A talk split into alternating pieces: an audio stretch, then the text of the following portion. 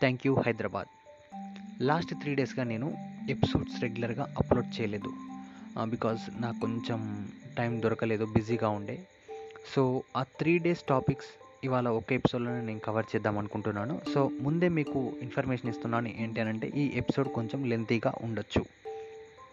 So మీకు ఓపిక ఉండి వినాలనిపిస్తేనే వినండి. లేదంటే you can go back to your regular work. అంటే ఇప్పుడు మీరు ఏదైతే చేస్తున్నారో అక్కడికి వెళ్ళిపోవచ్చు దీన్ని క్లోజ్ చేసి.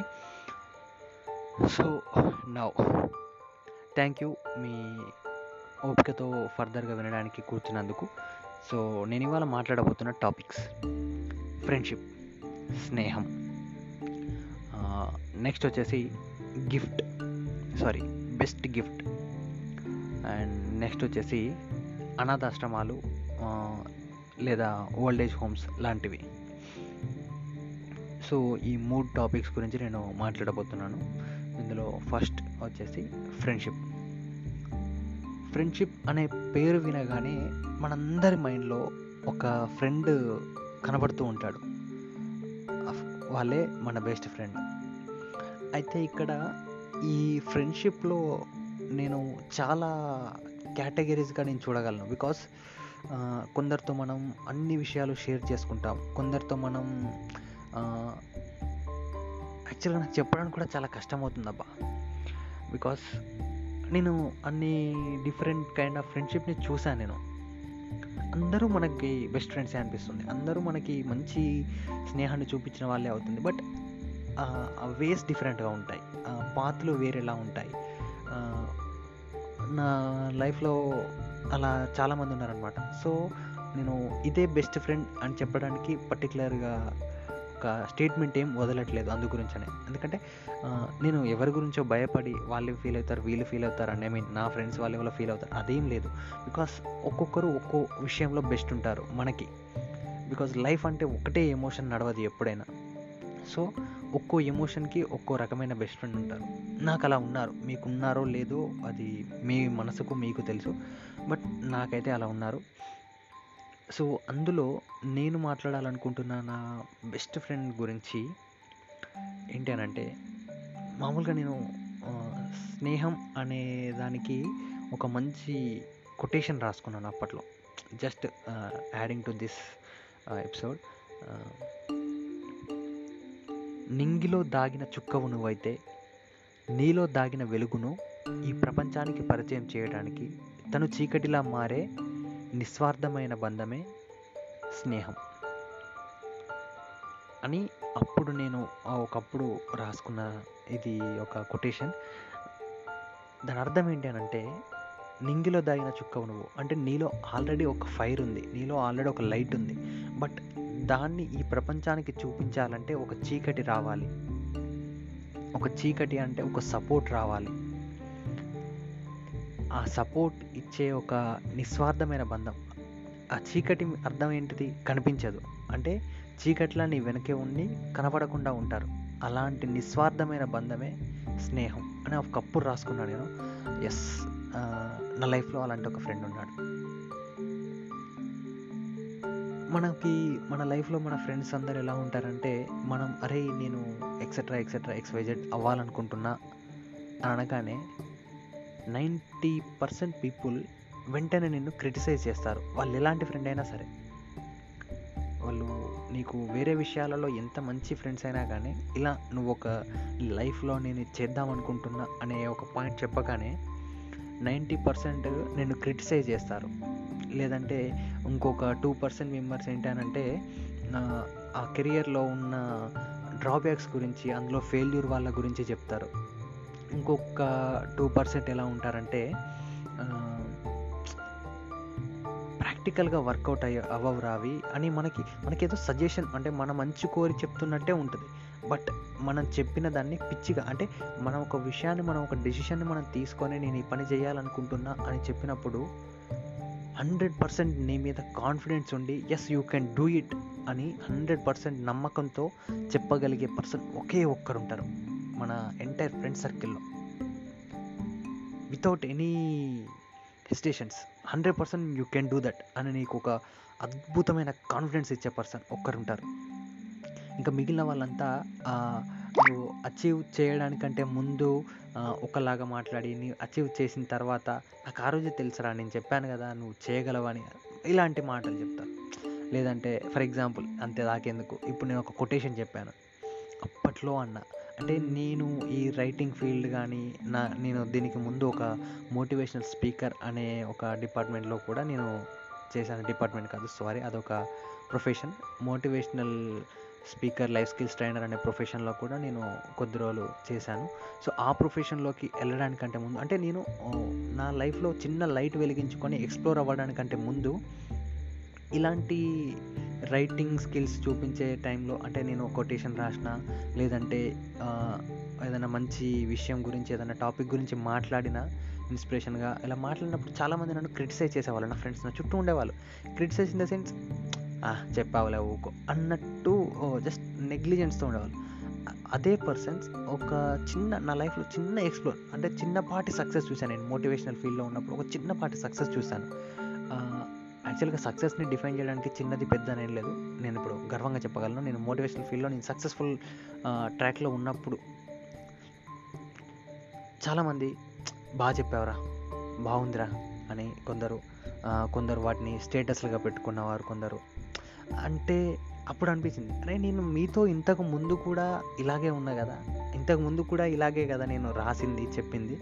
అప్పుడు నచ్చని విషయాలు ఇప్పుడు ఎలా నచ్చుతున్నాయి మీకు? అంటే జస్ట్ మనం ఎక్స్ప్లోర్ అవ్వడం. అక్కడ అర్థమైంది. ఇలా ఉంటారు జనాలు. మన పక్కన ఉండే వాళ్ళందరూ హండ్రెడ్ పర్సెంట్ మన మీద నమ్మకం ఉంచారని సో అలా నా లైఫ్లో నన్ను ఒకడు హండ్రెడ్ పర్సెంట్ నమ్మిన పర్సన్. అంటే వాడు హండ్రెడ్ పర్సెంట్ నమ్మాడు అని నేను ఎంత కాన్ఫిడెంట్గా చెప్తున్నానంటే వాడు నాతో ఏ రోజు ఈ టాపిక్ గురించి మేము ఎక్కువ మాట్లాడుకోలేదు కూడా. వాడితో టైం స్పెండ్ చేసిన విషయాల గురించి చెప్పాలి అని అంటే అది అసలు ఎండ్లెస్ టాపిక్ అవుతుంది. ఎందుకంటే అన్ని మూమెంట్స్ ఉన్నాయన్నమాట. బట్ నాకు వాడి ఫ్రెండ్షిప్ వల్ల నాకు వచ్చిన నమ్మకం ఏంటి అని అంటే నా మీద నాకు ఒక ఐ మీన్ అంటే మనం ఎప్పుడైనా మనకున్న స్కిల్స్ కరెక్టేనా మనం ఎంచుకున్న రూట్ కరెక్టేనా అని ఒక ఒక్కసారి కాకపోతే ఒక్కసారైనా చిన్న డౌట్ వస్తుంది. అలాంటి టైంలో కూడా ఎస్ మనం కరెక్ట్ దారిలోనే ఉన్నాము అనే కాన్ఫిడెన్స్ మనకి మనం ఇచ్చుకోవాలి అని అంటే అలాంటి సపోర్ట్ మనకు ఒకరి నుండి ఉండాలి. అలాంటి సపోర్ట్ ఇచ్చిన పర్సన్ వాడు.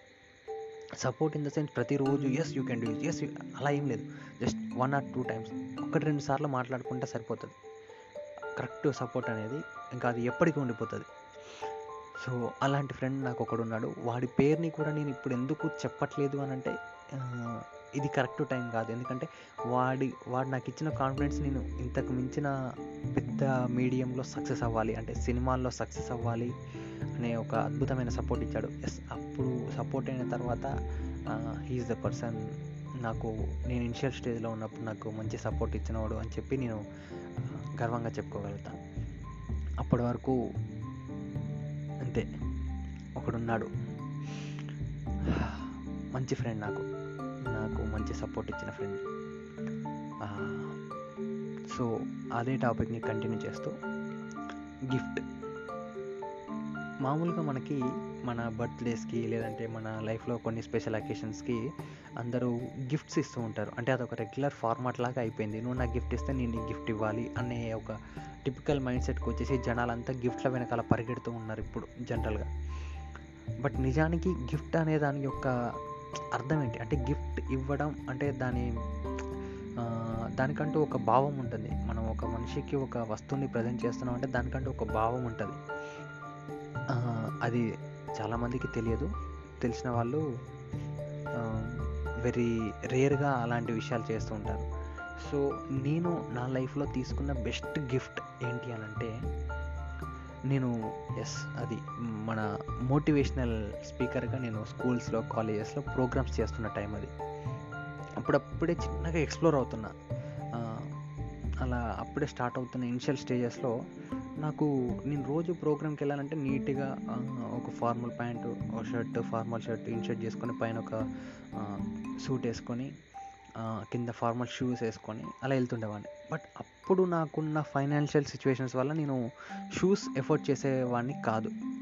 సో నేను ఏం చేసేవానంటే రూమ్లో మా ఫ్రెండ్స్ ఎవరైనా ఉంటే అవి వేసుకొని వెళ్ళేవాడిని అన్నట్టు. ఎప్పుడైనా అలాంటి అవసరం వచ్చినప్పుడు అంటే ఐ మీన్ ఎప్పుడైనా కాదు రెగ్యులర్గా నాకు అవే అవసరం వచ్చేది.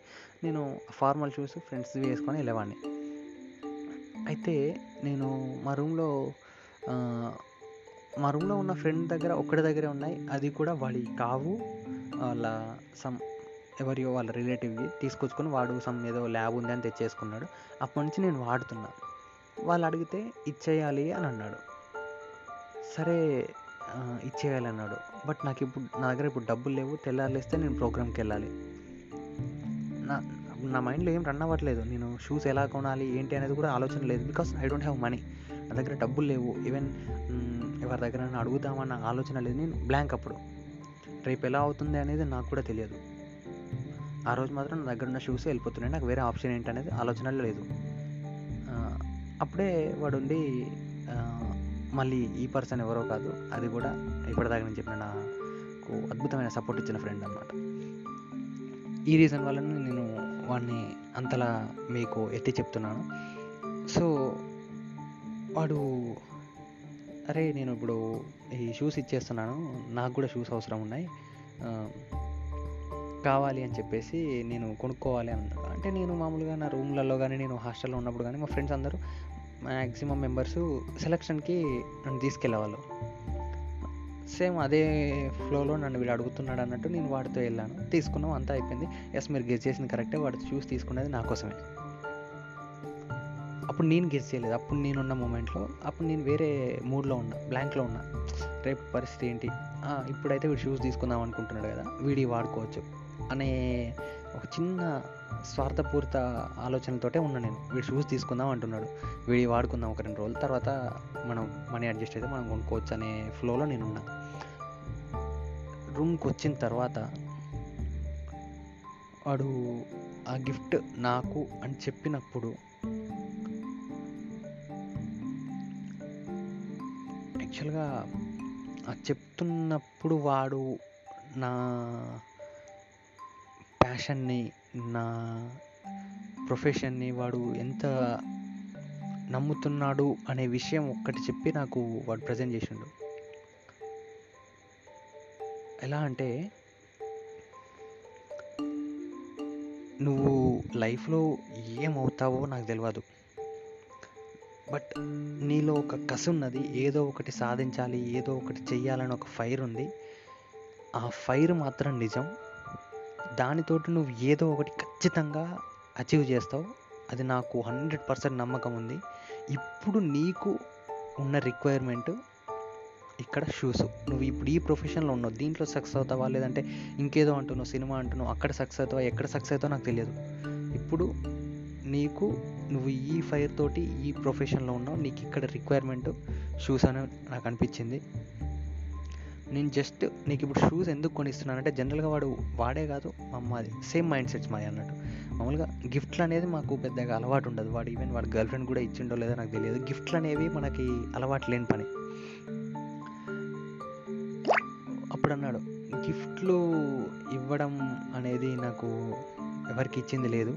నేను ఇప్పుడు దీన్ని కూడా నీకు గిఫ్ట్లా ఇవ్వట్లేదు. బట్ నేను నీలో ఉన్న ఫైర్ని నీలో ఉన్న కసిని అలాగే నీకు గుర్తు చేయడానికి అంటే ఆ రోజు మార్నింగే ఒక ఇన్సిడెంట్ జరిగింది ఏంటంటే మోటివేషనల్ స్పీకర్ని నేను అని మీకు చెప్పినంత సింపుల్గా నేను మోటివేషనల్ స్పీకర్ని కాలేదనమాట మేము పొద్దున్నే లేచి నీట్గా రెడీ అయ్యి స్కూల్స్కి వెళ్ళాలి వెళ్ళి సార్ ఇట్లా నేను మోటివేషనల్ స్పీకర్ని నాకు ఒక వన్ అవర్ స్టూడెంట్స్కి క్లాస్ చెప్పే ఛాన్స్ ఇవ్వండి అని వాళ్ళని రిక్వెస్ట్ చేసుకోవాలి. వాళ్ళు ఎలా ట్రీట్మెంట్ చేసేవాళ్ళనంటే చాలా వరస్ట్గా ఉంటుంది ఆ ట్రీట్మెంట్.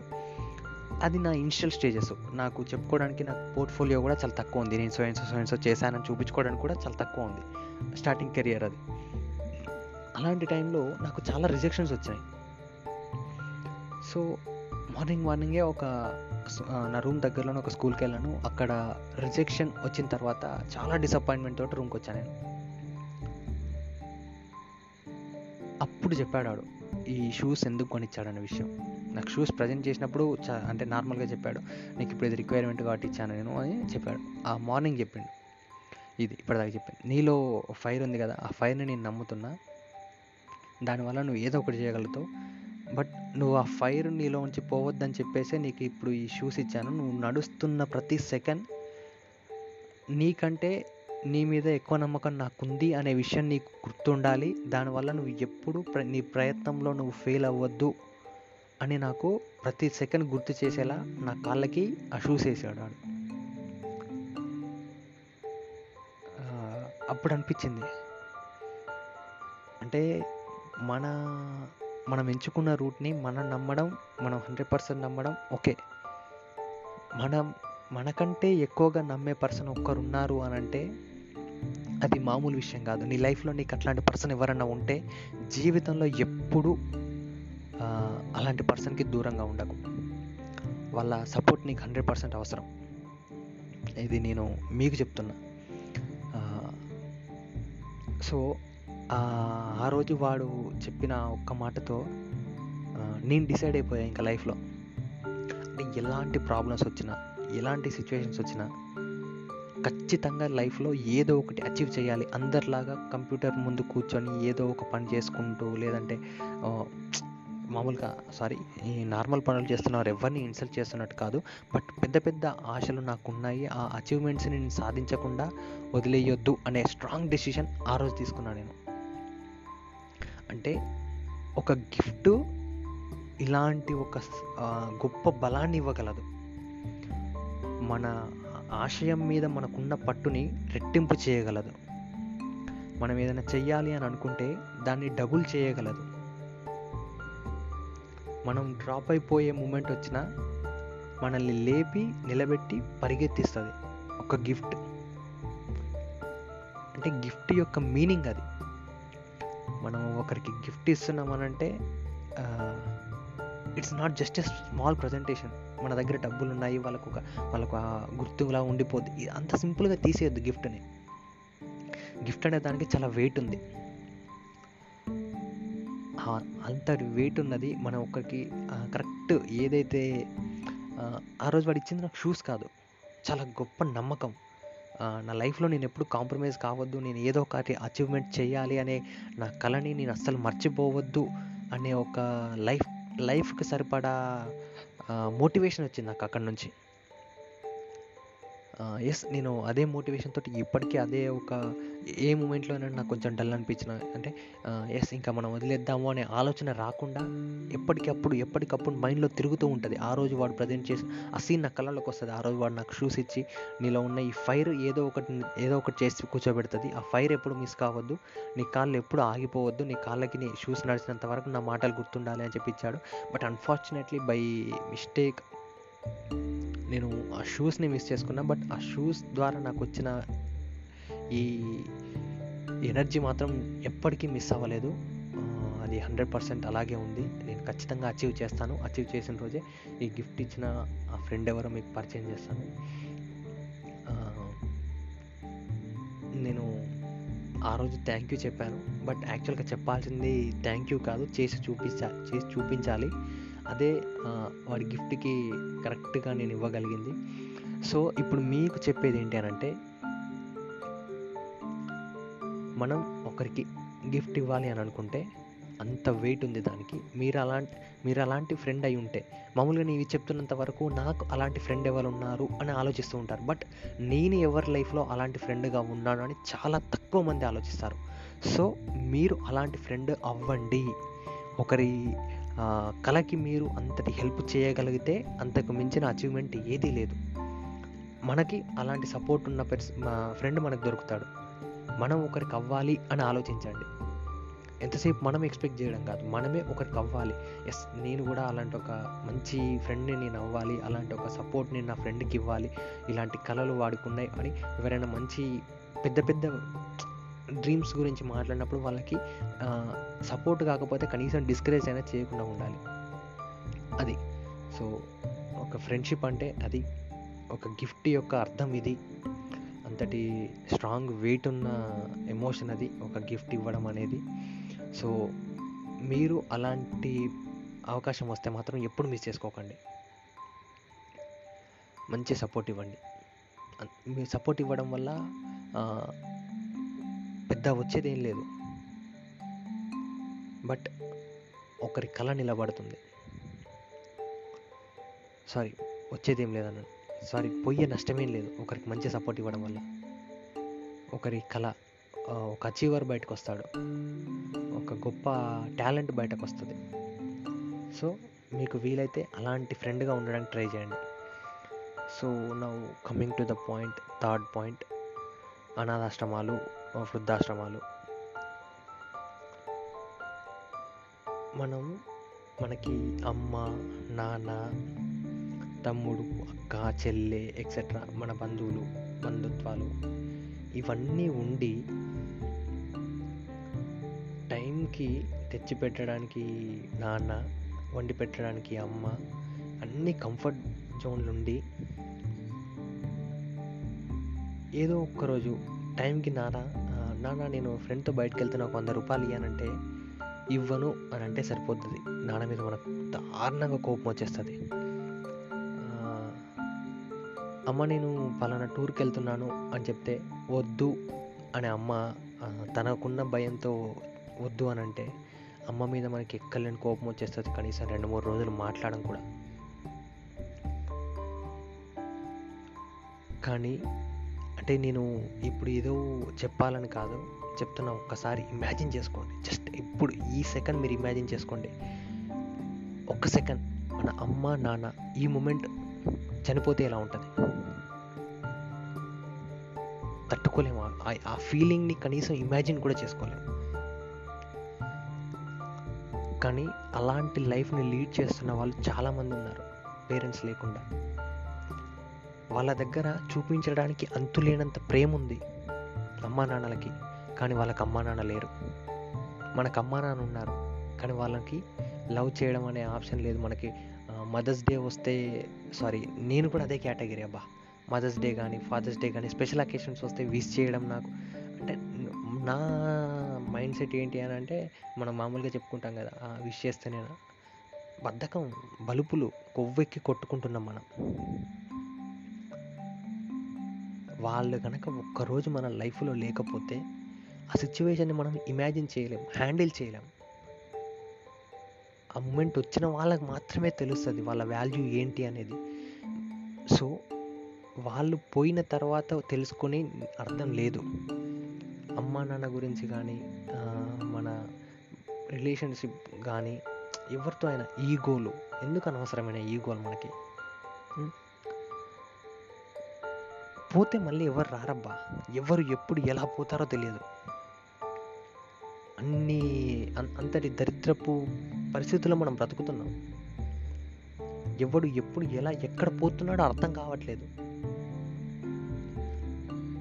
నా ఫ్రెండ్ ఒకడు అంతకు ముందు రోజు నైట్ చాటింగ్ చేశా. తెల్లవారు సాయంత్రానికి వాడు చనిపోయాడని తెలిసింది.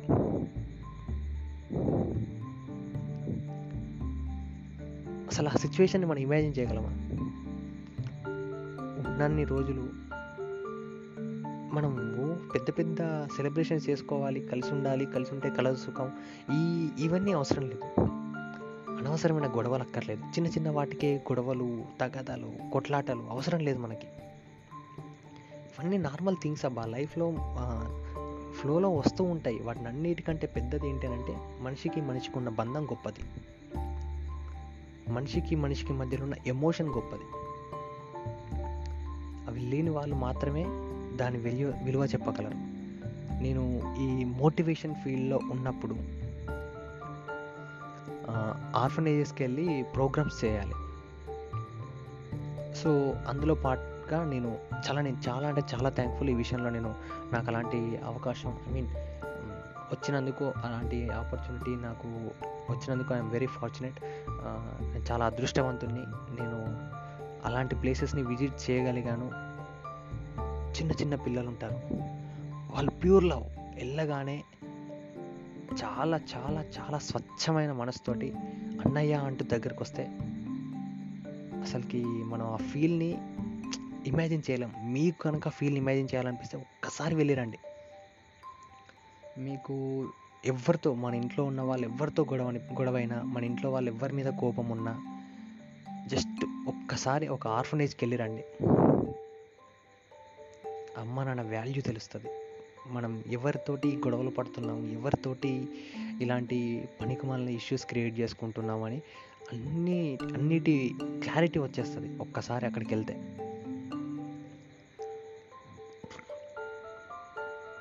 నిజమైన ప్రేమ దొరుకుద్ది. వృద్ధాశ్రమాలలో ముసలాల్లో పిల్లలు వదిలేసిన వాళ్ళు.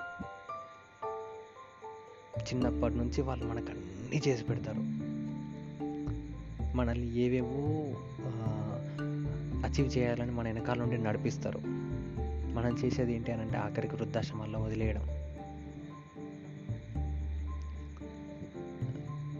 మన వీలైతే ఎవరైనా కానీ ఈ ఎపిసోడ్ వింటున్న వాళ్ళు ఒక్కరైనా సరే ఈ ఎపిసోడ్ వింటున్న పర్సన్ ఒక్కరైనా సరే నీకు చెప్తున్నా నేను.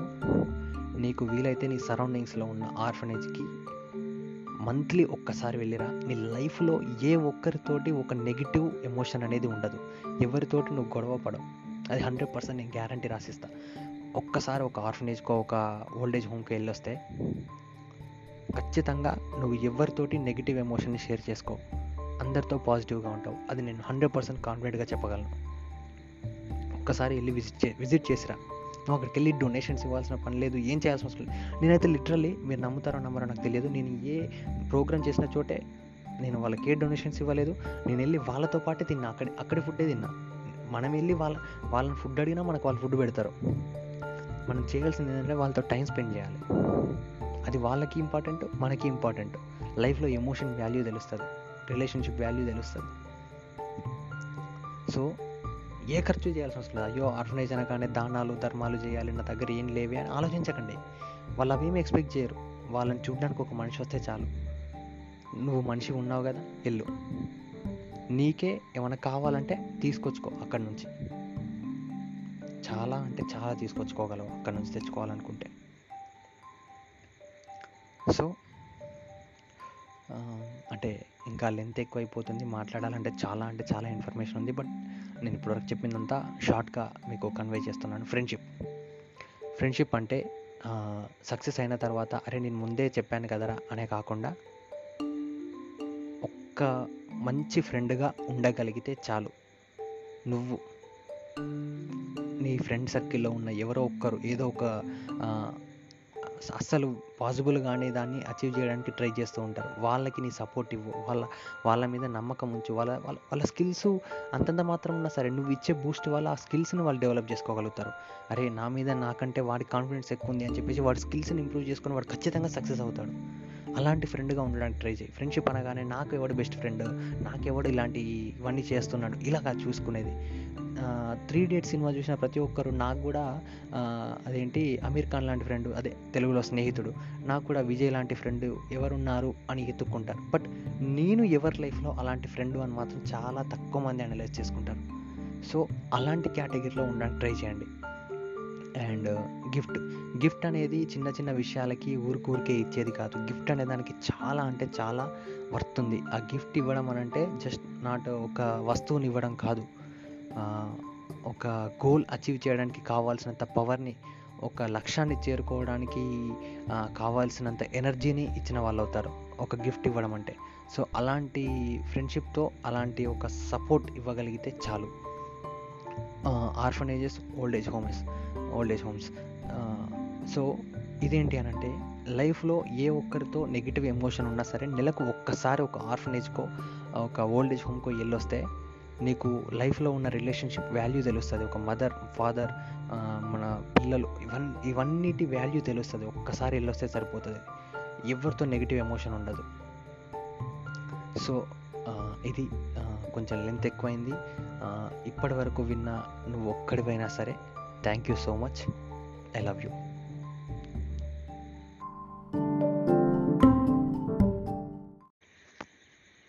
పెళ్ళి చూపులు. తరుణ్ భాస్కర్ విజయ్ దేవరకొండ పెళ్ళి చూపులు కాదు. మన పెళ్ళికి ముందు జరిగే ప్రాసెస్ పెళ్ళి చూపులు.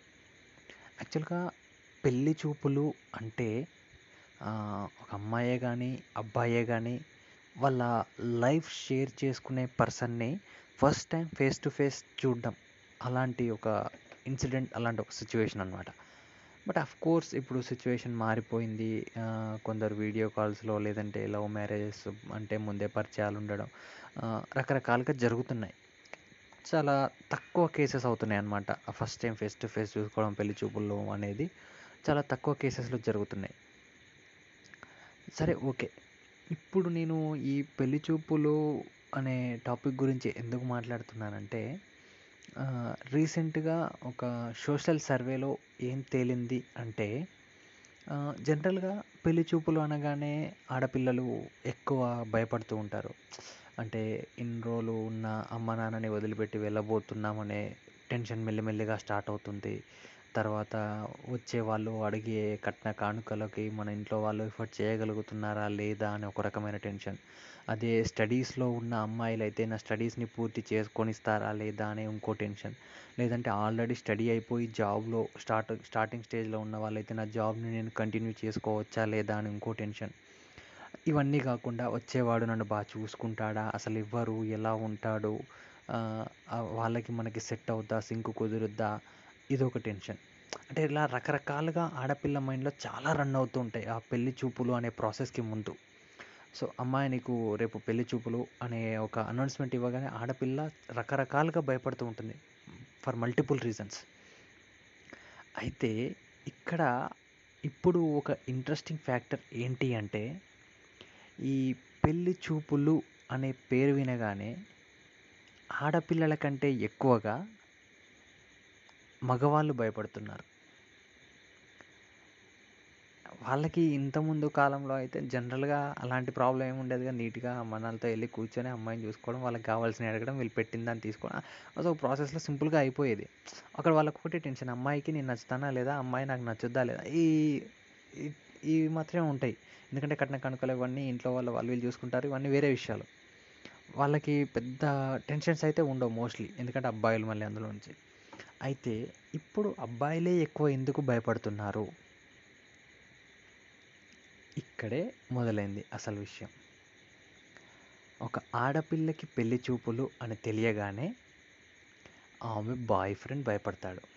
మొదలైపోద్ది ఆడికి భజన ఇంకా. నా పిల్లకి పెళ్ళి చూపులంట.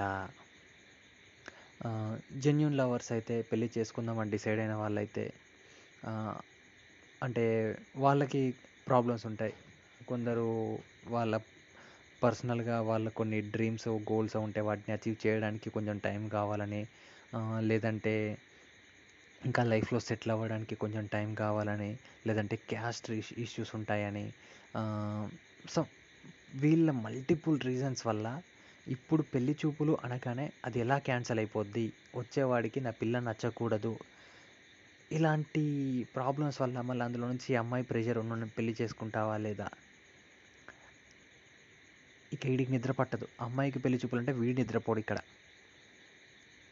ఇది ఈ సైడ్ అయితే ఆ సైడు. అక్కడ పెళ్ళి చూపులకు వచ్చే అబ్బాయి కూడా అబ్బాయే కదా? వాడికి టెన్షన్ ఎలా ఉంటుంది? నా నేను ఇప్పుడు చూడబోయే అమ్మాయికి బాయ్ ఫ్రెండ్ ఉన్నాడా లేడా? అది ఎవరితోటైనా ఐ మీన్ సారీ నెగిటివ్ వేలో కాదు. అంటే ఇప్పుడు చాలా ఇన్సిడెంట్స్ జరుగుతున్నాయి. తీరా పెళ్ళి మూమెంట్ వచ్చేవరకు అమ్మాయిలు ఎస్కేప్ అవ్వడం నా నా పర్సనల్ లైఫ్లో నేను చూశాను. పెళ్ళి చూపులు అవి ఇవి అన్నీ సెట్ చేసుకున్న తర్వాత ఇంకా అయిపోతుంది రేపు ఎంగేజ్మెంట్ అమ్మ ఈరోజు అమ్మాయి జంపు. వీడి ప్రాబ్లం ఏంటంటే అమ్మాయి పోతే పోయింది. కానీ అక్కడ దాకా వచ్చిపోతే ఆ సిచ్యువేషన్ చాలా బ్యాడ్గా ఉంటుంది ఫేస్ చేయడానికి. వీడు పెళ్ళి చేసుకోవడానికి వెళ్ళిన అమ్మాయి లేచిపోయిందంట అని ఒక్క మాట వాడు వినడానికి కూడా చాలా బాగోదు. వాళ్ళు అసలుకే తీసుకోలేరు అనమాట ఆ రకమైన టెన్షన్స్ ఏదైనా ఉంటే ఓపెన్గా ఉంటే బాగుంటుంది. ఇప్పుడు అమ్మాయితో ఓపెన్గా ఎలా మాట్లాడాలి? ఇఫ్ ఇన్ కేస్ నేను ఇలాంటి విషయాల గురించి మాట్లాడితే మళ్ళీ వాళ్ళు ఎలా తీసుకుంటారో వాళ్ళు ఏమనుకుంటారో అని మళ్ళీ అదొక టెన్షన్ అంటే ఓవరాల్గా ఆడపిల్లల కంటే ఎక్కువగా ఇలాంటి మల్టిపుల్ రీజన్స్ వల్ల పెళ్ళి చూపులు అంటే అబ్బాయిలే ఎక్కువగా భయపడుతున్నారు అని ఒక సోషల్ సర్వేలో తేలింది. సో మోస్ట్లీ ఈ ఎపిసోడ్ వింటున్న అబ్బాయిలందరూ ఐదర్ లవ్లో ఉన్న వాళ్ళైతే ఈ ఆ ఇన్సిడెంట్ వచ్చినప్పుడు మీకు అర్థమవుద్ది. లేదంటే నార్మల్గా పెళ్ళి చూపులకు వెళ్ళిన వాళ్ళైతే అప్పుడు కూడా మీరు ఇదే సిచ్యువేషన్ ఫేస్ చేస్తారు. సో ఇంకా మనం దీని గురించి చేసేది ఏం లేదు. Just go with the flow. Okay thank you good night guys